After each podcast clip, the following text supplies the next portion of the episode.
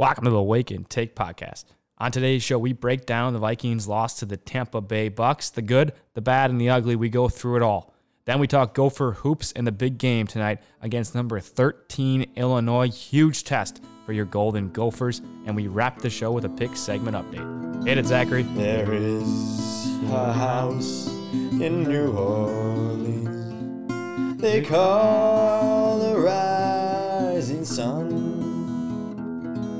And it's been a ruin of many a poor boy. And God, I know I've won. And welcome to the show. BG, another tragic week. I mean, the Minnesota Vikings and kickers, it just doesn't go well together at all. I mean, four missed kicks from Dan Bailey it, it wasn't entirely on him, but when you look at, at a game that the Vikings end up losing by 12 points, and then you look at the kicker and say, well, he could have had 10 more points. He missed three field goals and an extra point. You start to scratch your head. I mean, we beat them in every statistical category besides the one that matters, the, the points, and it still comes up not even being a close game for your Minnesota Vikings. Uh, just uh, honestly, I'm at a loss for words right now, BG. Yeah, I mean, I think we just fell victim to the classic Minnesota sports team where we get a little bit of hope, um, even after starting one and five in the season. So maybe that's our own fault, but we got a little hope for sure uh, with the Vikings late playoff push and being in that last playoff seed with the extended playoffs this season and being in our own destiny, controlling our own destiny. Um, and then just the past four games, playing four very bad games winning some of them and losing some of them. Um, as we saw against the Bucks, just a team that played well actually, but just couldn't capitalize. Whether it was on defense, like you said, Dan Bailey, just another unexcusable performance two weeks in a row. There's something in the water here for Minnesota kickers. I don't know what it is. I don't know what we're going to do with him and what options we have, but two horrible weeks back to back. Um, it's certainly unfortunate. And I got my hopes up a little bit too. And I guess we still do have a chance um, with two easy divisional games, or I don't even know if you can say easy with the Vikings team this season, and then Saints. But it was it was just a disappointing game for sure, especially when we go into Tampa Bay, although they have very little fans. But to still go in there and definitely outperform kind of dominate them in the first half with our defense playing great, our offense moving the ball, our running game looking phenomenal against one of the top rushing defenses in the league and one of the best quarterbacks. Um, probably, well, obviously the best quarterback, not anymore in the league. But it's just to walk away with that game, and you can only blame yourself for the mistakes that cost you the game. Again, some questionable calls down the stretch with the refs uh, like that first half Hail Mary, which I don't know how you can call a penalty on that, which ultimately gave them three more points. So you're at nine points there um, without that, and 10 points by Dan Bailey right off the board. It's just so many different ways the game could have gone, but we got to blame ourselves on this loss. There's so many different points we could have had, not just in the kicking game, too. So another disappointing week, and I think I'm about ready to just throw in the towel and not get my hopes up again. Yeah, I mean, I'm with you. I mean, I'm not quite there. The Vikings aren't dead yet. We've been close a number of times this this season to saying, yeah, the Vikings are dead. And I'm not going to say it today because I think still, I mean, we still have a chance to run the table and get in. And I still think if we get to nine wins, I think we got a good chance. I think we got a good chance of getting in. Uh, even when you look at at what's left for the Cardinals, I mean, they they have Philadelphia, who's terrible. Uh, San Francisco, who's up and down, obviously really injured team, but they play well at times. And then the Rams to end the season. And I don't think the Cardinals are going to run the table. If they do, obviously they get to 10 wins, they're getting in. But this Vikings team, they get to nine wins. I still think they have a very good chance of getting in. And I mean, based on that game, there's not a lot that you can say, like, okay, is this team really going to be able to rattle off three games in a row, three wins in a row when so many self inflicting mistakes? I mean, it's been the story of the season. It's maybe been the story of the franchise for this Vikings team is self-inflicting mistakes time after time. And game after game this season, the Vikings have found a way to lose when, when it looks like they're going to roll to victories or it looks like they're, I mean, they get off to a tremendous start uh, and then they miss the opening uh, extra point. And that was just really the start of disaster for Dan Bailey and a disaster for the special teams unit uh, on the day. And the Vikings just not good enough to overcome those mistakes. I mean, the story of this season has been self inflicting mistakes on top of three or four questionable, very questionable officiating calls and then a special teams blunder, a special teams meltdown. That's been the story of this Vikings season so far. I mean, it's been every game almost. You have when, when the Vikings lose to good teams or lose to bad teams. What the reason why we lost? Self-inflicting mistakes, questionable officiating calls, and a special teams meltdown. Every single game they followed that template almost identically. And I get it. We've been harping a lot about the officials this year, and I think we've had pretty poor officiating in a number of games. There was four calls in this game where I think you're like, "What the hell was that? That was an awful call." Uh, you mentioned the PI on Gronk at the end of the first half. Ridiculous call. They don't ever call that. As a matter of fact, it was the first time a pass interference call has been called on a Hail Mary since 2009. 2009 was the last time that call was made in an NFL football game, and for good reason. For good reason. I mean, that was ridiculous call. They mentioned it on the broadcast. Uh, Mike Pereira, whoever it was, came in and said that's a bad call. Don't like that call at all. Earlier, they have the the the, the hit on Harrison Smith, uh, which would have brought up a fourth down. Uh, terrible call. Harris hits LeSean McCoy. Harrison hits LeSean McCoy right with his shoulder and, and then makes contact with the head, but not after. Uh, or, I mean, McCoy had already dropped his head, basically. He was going to the ground. He had dropped his head to lower contact. So did Harrison Smith. That is a clean, legal play. They throw the flag. Bucks end up scoring a touchdown. You mentioned, uh, we already talked about the three points they got from the end of the half. That's another seven that, that they would not have had without a very, very bad call on Harrison Smith. Here's Mike Zimmer on that call after the game. Well, it was a fourth down. It would, would have been fourth down. Um, right.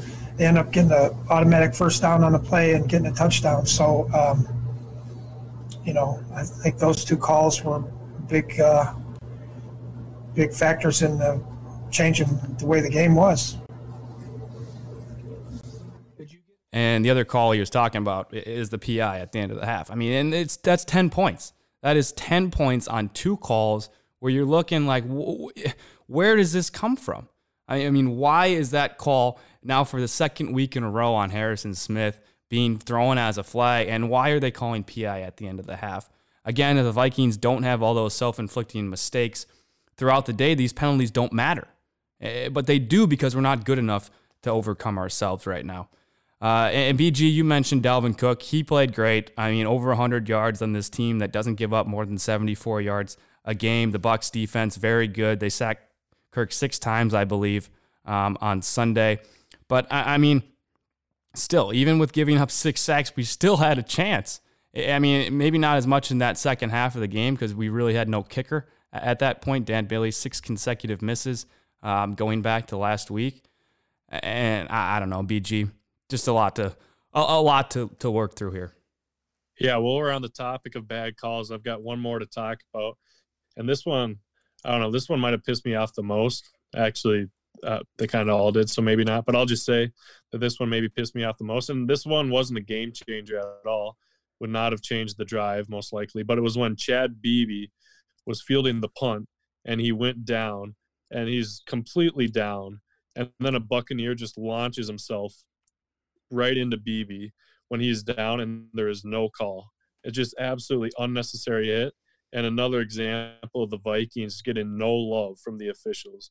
Like I couldn't imagine if that was Tyreek Hill being the punt returner or a well-known guy and just the guy who made that hit would be fined 50k. Oh, he'd probably but be kicked out of the game. He might be kicked out of the league yeah, if that's he, you know if that's he'd be in jail right now. Yeah, but it's just such an illegal hit, and it gets no call. Mm-hmm. And the broadcasters are talking about it, like you said on the hail mary. Joe Buck literally said that's a terrible call, and usually announcers kind of try to stay down in the middle. Mm-hmm. But but like you said, and like I said before, this isn't the reason we lost this game.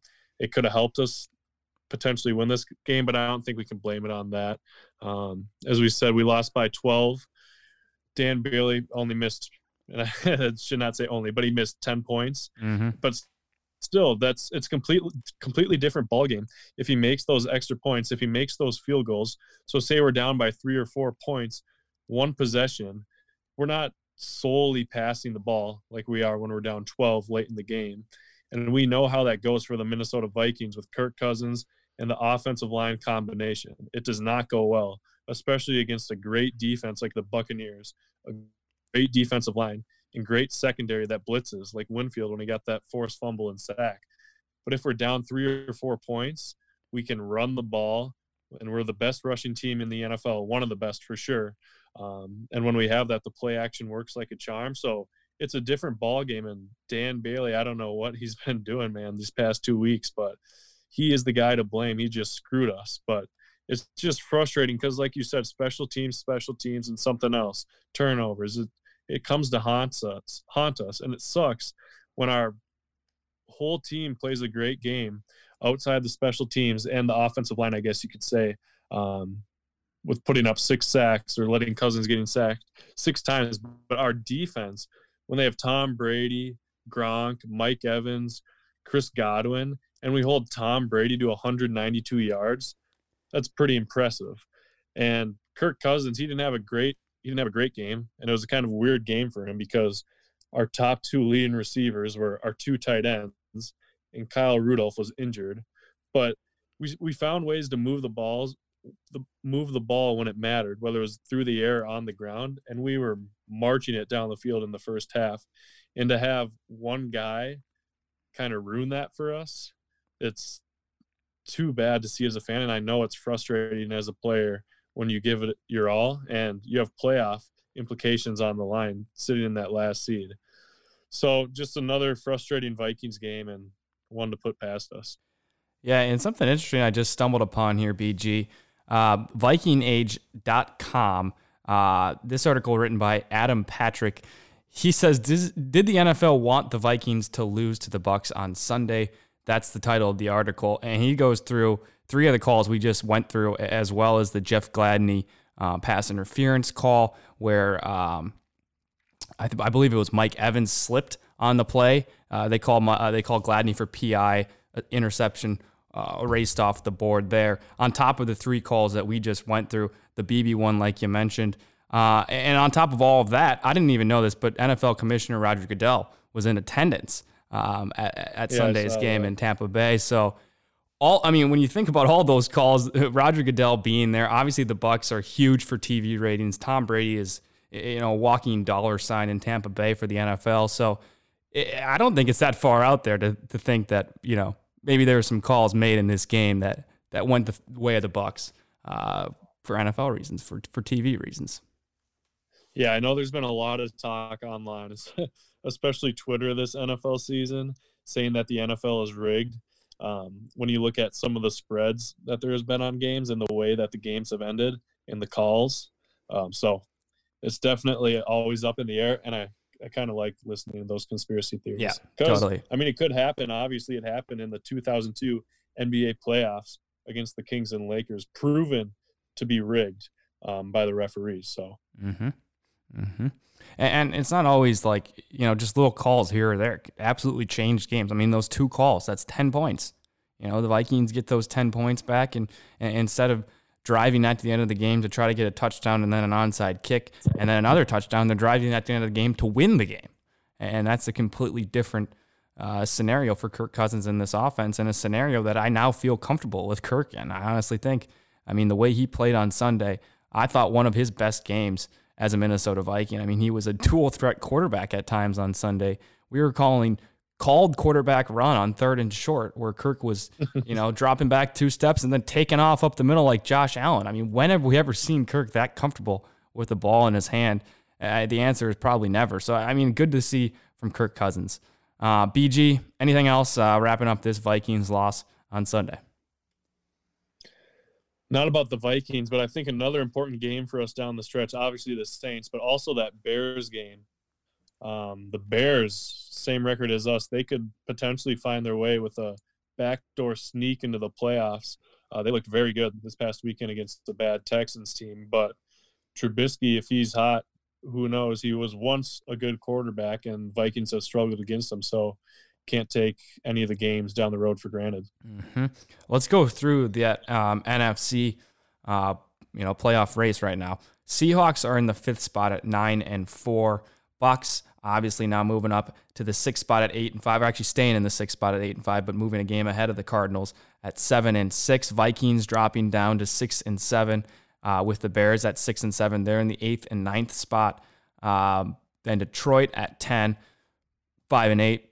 11 is the 49ers and 12 is the New York Giants also at 5 and 8. So those are the like the 12 uh, the top 12 I guess in the NFC uh, in the hunt. You could even throw the the Eagles in there at 4 8 and 1. Um, but really you look at the Cardinals right now and assuming the Vikings win on Sunday, beat the Chicago Bears, get to 7 and 7, move a game ahead of the Bears, then you're really just looking at the Cardinals.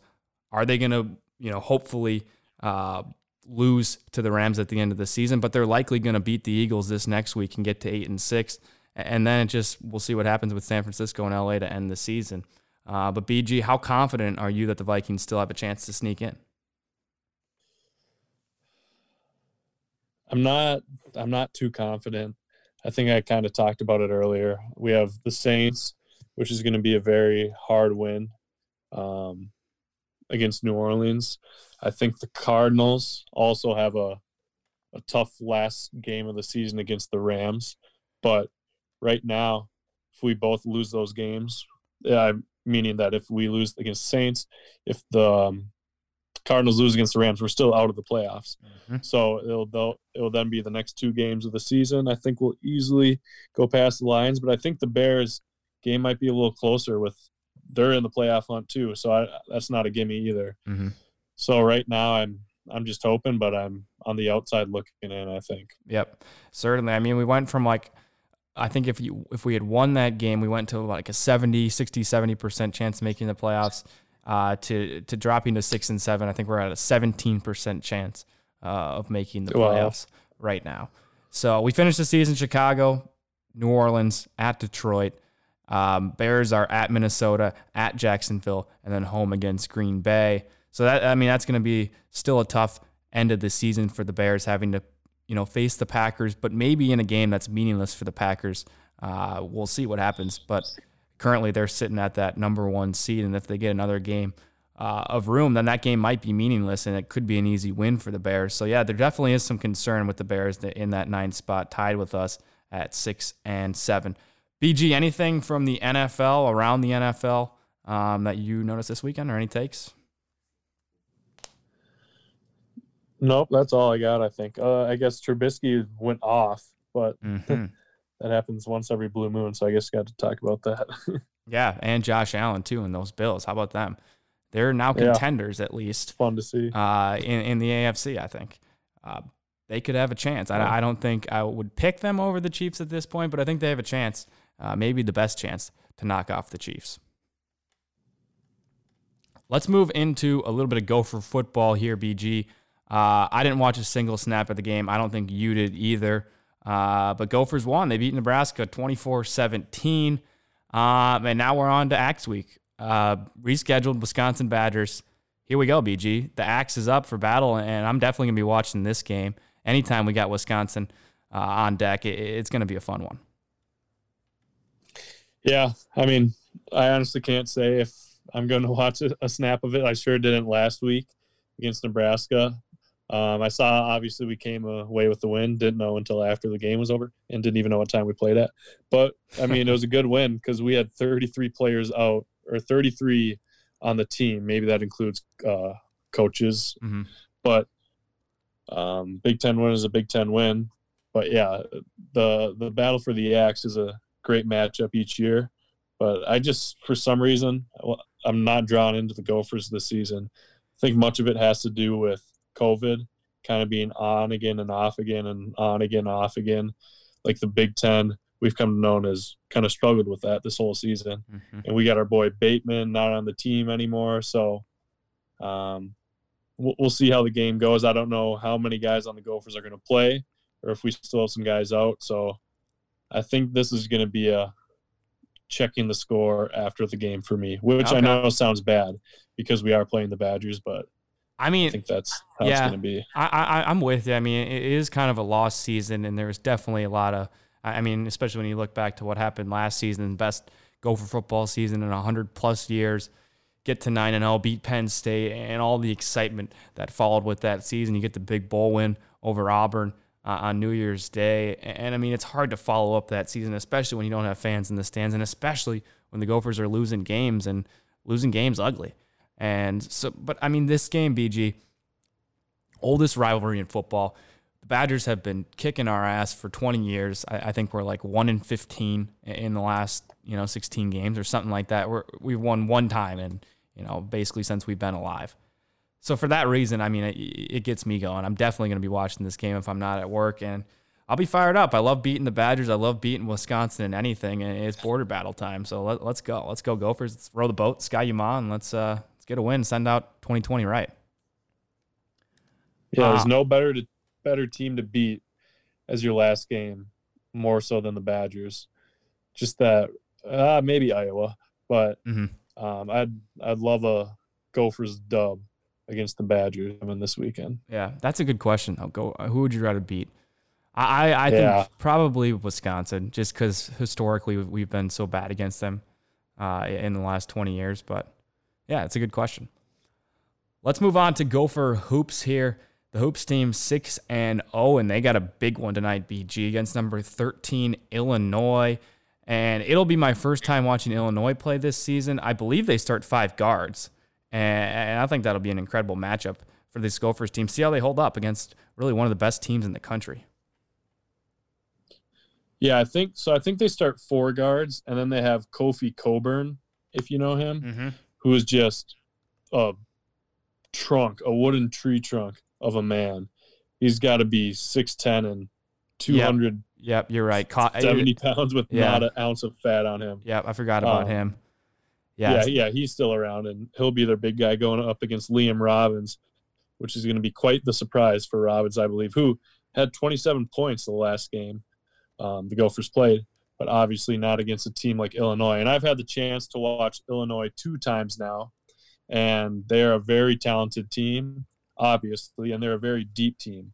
Um, Kofi Cockburn, like I mentioned, and then the Big Ten preseason first teamer, uh, Ayo, I cannot remember his last name, Dosunmu or something like that. He is a point guard for them. He is mm-hmm. extremely good, a great shooter, great athlete, um, and he's returning for the uh, for Illinois. So I I think that this is going to be a wake up call for the Gophers team, kind of barely squeaking past some of the teams that we've played early on in the season. And I hope I am wrong, but I do not expect this to be close.